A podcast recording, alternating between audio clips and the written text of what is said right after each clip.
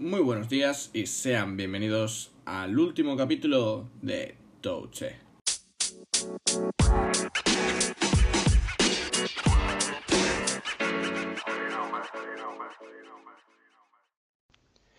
Muy buenas, soy Juan Sancho y en primer lugar os voy a comentar una breve descripción biográfica del deportista que hemos escogido.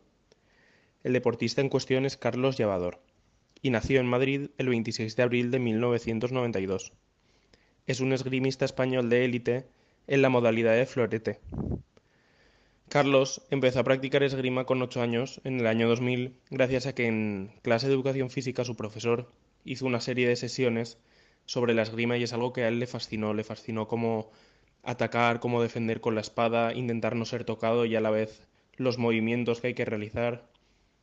Posteriormente, cuando fue más mayor, cursó estudios superiores en el INEF de Madrid, el Instituto Nacional de Educación Física, y después se trasladó al Centro de Alto Rendimiento, también de, de la misma ciudad de Madrid. Así estuvo bajo las órdenes de Jesús Esperanza, que es un ex deportista olímpico también de la modalidad de florete. En 2015 cambia de residencia a Italia, porque así es entrenado por Fabio Gali en la escuela Frascati Serma. Esto lo hace ya que en Italia la esgrima es el deporte olímpico con más medallas. Y, y, él piensa que estando allí puede mejorar mucho más, se exige mucho más y sale de su zona de confort.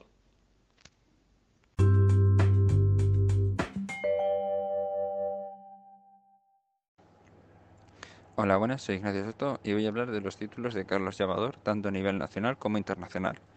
A nivel nacional encontramos que ha sido tres veces campeón de España Junior por equipos en los años 2010, 11 y 12. Tres veces campeón de España Junior individual en los años 2010, 11 y 12. Ha sido diez veces campeón de España por equipos senior en los años 2010, 11, 12, 13, 15 y 16, 17, 18, 19 y 20. Ha sido nueve veces campeón de España individual senior en los años 2010, 2011, 2014, 2015, 2016, 2017, 2018, 2019, 2020. Consiguió la medalla del COE en el año 2020 y fue otorgado de la medalla de bronce al Real Mérito Deportivo en el año 2019. A nivel internacional encontramos otra gran cantidad de trofeos.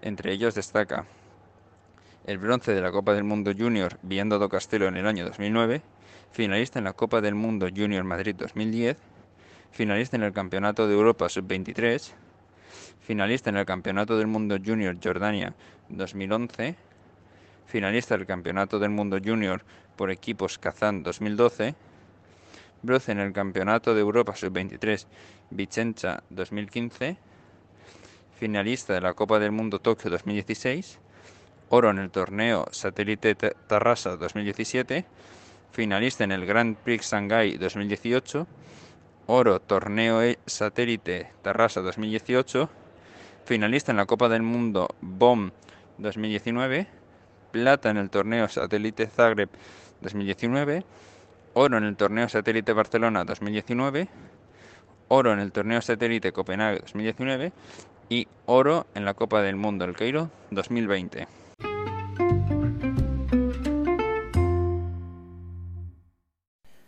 Muy buenas, soy Carlos Jimeno y os voy a hablar sobre las futuras competiciones que nuestro entrevistado Carlos Laurador tendrá durante el próximo año y parte de este.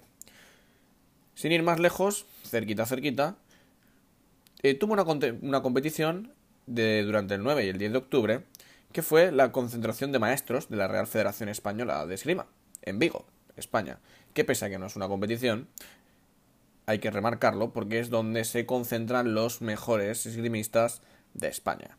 Del 4 al 5 de diciembre tiene la Copa del Mundo de Naciones en Dubái.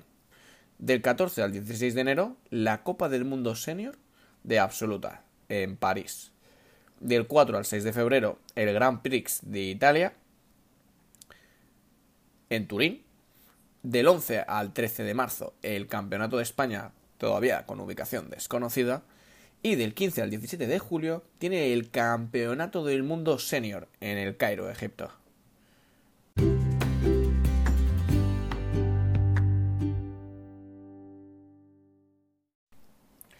Finalmente, como últimos resultados, le preguntamos a nuestro entrevistado Carlos Laurador que cuáles habían sido sus últimos éxitos cosechados durante este año.